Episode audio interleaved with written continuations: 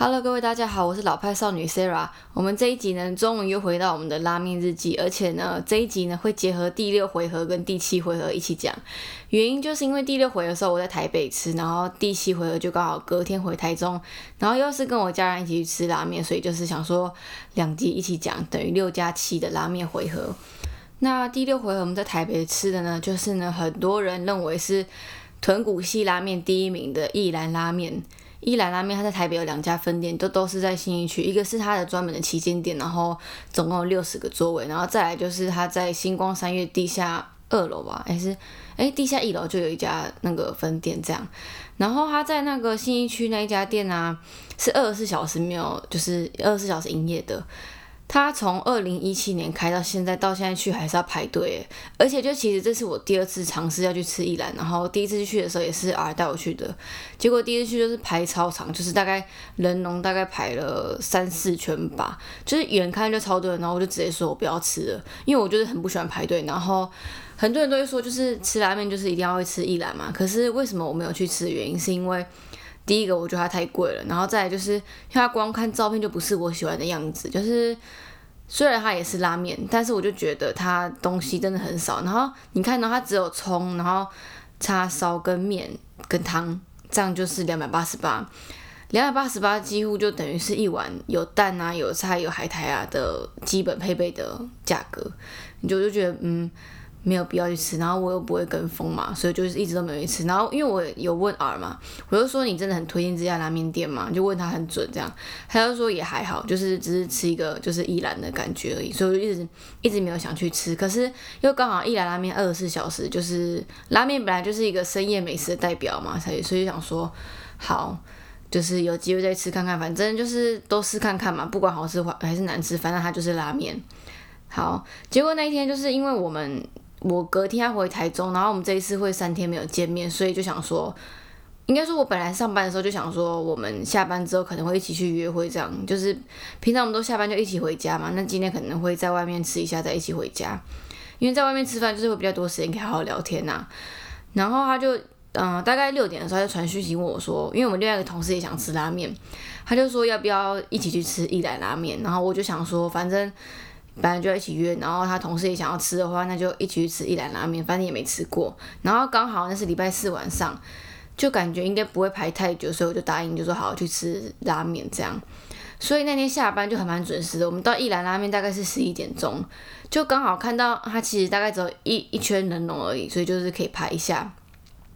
然后后来我就发现他的排队速度其实蛮快的，可是我还是很惊讶是，他已经来台湾开第三年了，然后这种平日的宵夜场居然还是要排这么长，就是真的还蛮厉害的，可能就是一兰的魅力，就是大家都很很喜欢吃一兰。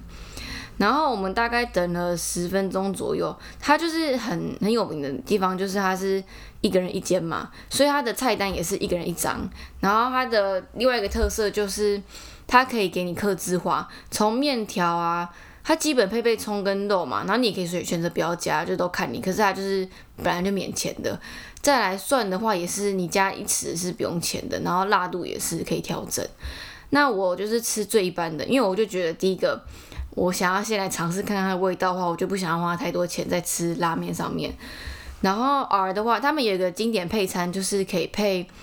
给你好像三块叉烧肉，然后两片海苔跟一个蛋，这样套餐价是加购一三四，嗯，就是好像比单点还便宜，因为它单点其实超贵的。它如果你单点葱啊、木耳啊或是蛋啊，一份最少都是三十八元，三十八元呢，一颗蛋呢，就是真的很贵。好，然后 R 还有他自己独门吃法，就是他会再加点一碗月光米饭，他的月光米饭不便宜，有五十八元。可是我是真的觉得米饭真的还不错啦，我觉得。呃，就是通常拉面店都会配那个什么叉烧饭嘛，可是一来他就是给你配米饭。那我觉得应该很多人都像 R 这样吃法，R 就是他先吃完他的面之后，再把饭放进去配的汤，就感觉像在吃粥啦。反正就是配着那个味道一起吃这样。好，然后 R 他居然点十倍辣度，诶，我就说你确定你要吃这么辣吗？他本来就很喜欢吃辣，尤其现在天冷，他又更喜欢吃辣。可是我觉得十倍辣真的是。可能不是人在吃的吧，然后因为上一次我们去吃鬼金棒嘛，鬼金棒也是吃辣的那个拉面，他就很喜欢，所以呢，我就反正我就觉得他如果可以吃十倍，就就吃十倍吧，我就吃原味。然后我是完全不加辣的，因为我是真的对辣的忍受力还没有没有很高这样。然后我们大概等了，因为十分进去到那个他的店面店面内以后，还要再排队再等一下。然后大概又在等了五到十分钟之后就入座，所以我觉得其实还在我的排队人容力范围，所以就还不错。然后我们三个人就一个人一个隔间嘛，他就是隔间做好了之后，就会他们中间走道就是给那个服务员在走的，然后他就会来收你的单子。收单之后很快哦，大概不到五分钟他就上桌了，尤其是我又没有加什么东西，所以就是蛮快的。然后因为听说他的面就是很有名，就是他呃。嗯，好像煮十五分钟，然后甩面几下，不是十五分钟啦，它就是一起锅的十五秒内就一定要上桌这样，所以就是说它一上桌你就要马上吃它的面条，听说是这样。嗯，拉面的面条也也是很怕，就是放太久变软嘛，就是其实也是很看那个面条的功力。那一来它最有名的就是它的面条，再就是它的汤底。叉烧肉好像比较少讲到，反正我就先吃它的面。我是真的觉得它的面很很细，真的是那种可以说是极细面的那种派派系。呃，嚼劲的话是有是确定的，可是就是因为我隔天就马上又去吃另外一家拉面嘛，然后时间那么近，就会觉得说很好比较。其实我隔天就是去台中的一家叫做北穗制面所，然后它是一家在台中西区奇美商圈的一家拉面店。那很特别，就是它是日本日本人开的拉面店，然后它是自家制面的，也是分成极细面跟太面，就是粗面。那我隔天吃就觉得说。它面条超有嚼劲诶，应该说就是细面嘛，细面一般来说都是应该要有很有口感。那一兰拉面的是有口感，然后挂汤度我也觉得还 OK，就是普通。可是那个北穗制面所的面啊，就是它在它的店面的中间就放一台制面机，就是标榜它就是自家制面嘛。然后它是真的会弹牙的细面诶，我会觉得这真的是还蛮，就是觉得嗯，我第一次吃到这么弹牙的面呢，我觉得蛮特别的，然后也很好吃这样。它是极细面嘛，我就觉得极细面要做到这么弹，就是蛮厉害的。好，回到刚刚一兰拉面，一兰拉面它第二个招牌就是它汤底嘛，豚骨西汤底，而且他们就是专门做豚骨，做到有开自己的什么研究什么东西的，所以就是来吃就是有来喝它的汤，然后我也很专心的在看它上面的简介，就是它的汤底怎么样的。他说他标榜就是呃做到没有猪腥味，然后就是只有。那个猪肉精华那种高汤，那我喝的时候我就觉得绝对是豚骨汤嘛。然后再来就是它有一个很特别的特点，就是超级滑顺的。它滑顺到让我觉得很像在喝牛奶的那种，呃，牛奶的那种厚度跟口感，就是它不会到很浓，可是它就是有一个像牛奶的厚度的那种感觉。就是我不喝牛奶哦，可是我就觉得它那个顺度很像以前会喝牛奶的那种感觉，而且它是真的，它的味道就是会让你觉得。很顺口的下去，你会一直想喝汤，所以就是一兰拉面还有更有名的就是大家都会挑战想把汤喝完，因为它汤喝完的话就会看到它的碗底就是有写那个字嘛。可是我就是我喜欢吃拉面，可是我每次喝不完汤，所以我也没有看到那个字。那我是真的觉得它汤头还不错，可是整体下来的话，我觉得它叉烧肉偏咸，而且又超级薄的，薄到透光那种。嗯，我觉得叉烧就是有一般的厚度啊，可它这个真的很咸，嗯，很咸又很薄，所以我就觉得还好。然后我有去偷夹一个那个 R 的海苔来吃，拉面配海苔就是绝配，它的海苔也也不错，可是也是一样，我觉得太薄，就是不是我很喜欢，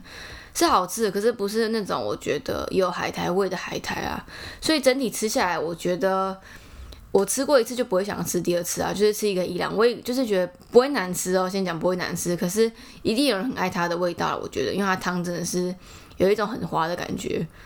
蛮特别的。对，大概是这样。好，然后那一天吃完一兰拉面之后，我隔天早上就搭车回台中，然后就是回台中也是跟我表妹跟表姐一起约吃饭，就是跟上一次我们去吃咖喱饭同一组人，马上就是重新再来吃拉面。就是很蛮酷的地方是，长大之后就发现，其实我跟我表妹的口味居然这么相近诶，我们两个都超喜欢吃拉面，然后我们就是很常在讲拉面。我们本来是要去吃另外一家叫做七面鸟的拉面，可是就是前几天我表妹就先去吃她的限定版，所以我们就改吃这家北穗之面所。那我大概十二点到的时候，其实店面还没有很多人，而且台中有个特色，就是台中店面都比较大嘛，比台北还要大。他这家拉面店的一入口就是一般的那种吧台桌，一般拉面店都会给人的印象就是应该要坐吧台嘛。结果他其实他后面还有另外一个空间，是那种一般的四人桌、两人桌那种，就是其实空间蛮大。然后我们因为三个人吃，就会吃后面那个空间大的地方。然后他餐点速度算送上来蛮快的，而且。重点是我们这样一碗拉面呢，我才吃两百二，然后里面有海苔、有笋子，然后两片超大叉烧肉跟一个麻鸡，它的特色就是有加麻鸡。然后另外我表妹点的鸡白汤，它叫初初次见面，它就是一个一颗蛋，然后叉烧肉，然后笋子跟面跟汤这样，它才一百五十块。然后你看到一兰两百八十八，那个价差就是台北跟台中跟一兰的那个魅力的差别啊。就是真的是就觉得台中拉面怎么这么便宜？因为台北很常吃，动不动就三百块。那我跟儿一起吃，可能两个人就吃七百多的那种拉面价。好，反正我们就来吃这家北穗拉面，而且它就是，呃，店面很新哦，就是很不像拉面店啊，就觉得很像现在很流行那种文青风，就是整个就很新这样。店面还算蛮舒服，然后餐具水都自取的。然后很可惜的是，我本来还蛮想吃看看它的那个紫苏清汤。因为这种汤感觉蛮少看到，通常到一家店我都会点他的招牌或是特特色嘛。那一来的时候，老板就跟我说，呃，老板真的是日本人哦，因为他讲话就很奇怪的口音，就很酷。他就说紫苏卖完了，就呃。卖完了，我吃不到紫苏，那我要吃什么？结果我就我跟我表姐跟表妹就很纠结，到底要吃什么。那最后我就是点他的酱油拉面，因为酱油也蛮少吃到的，就点他的酱油。然后我表妹是吃，就是我刚刚讲的鸡百汤初次见面。我表姐是吃他的新拉面，新口味鸡白汤拉面。它鸡白汤很特别哦，你我觉得我推荐这家的原因是因为它的汤底风味都还蛮特别，而且是其实是。台湾人可以接受的那种咸度，那它的鸡白汤就上面菜单上就有写说是带有九层塔的香气，结果我本来想说可能就是写一写提味嘛，结果你一喝啊，真的很明显那个九层塔的味道，诶，就是很台式啊，可是你就觉得鸡白汤很容易就是太浓太很容易腻这样，可它给你多了一个九层塔的清香，就觉得还蛮顺口的。然后再就是我的酱油汤底，我酱油就是我也很怕它很咸，但它其实不会。然后再我要讲它配料，它配料真的是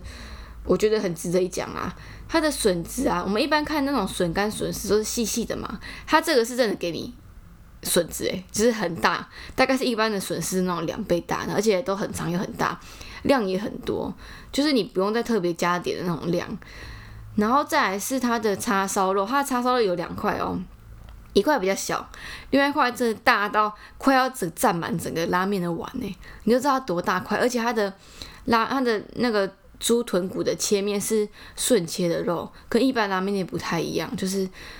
它是一个不规则的叉烧肉片，而且是真的就是肉块，而且因为它还它表面上还有一点那个肉质会有的那个特殊的那个颜色，我不知道怎么讲，可是就是很天然又很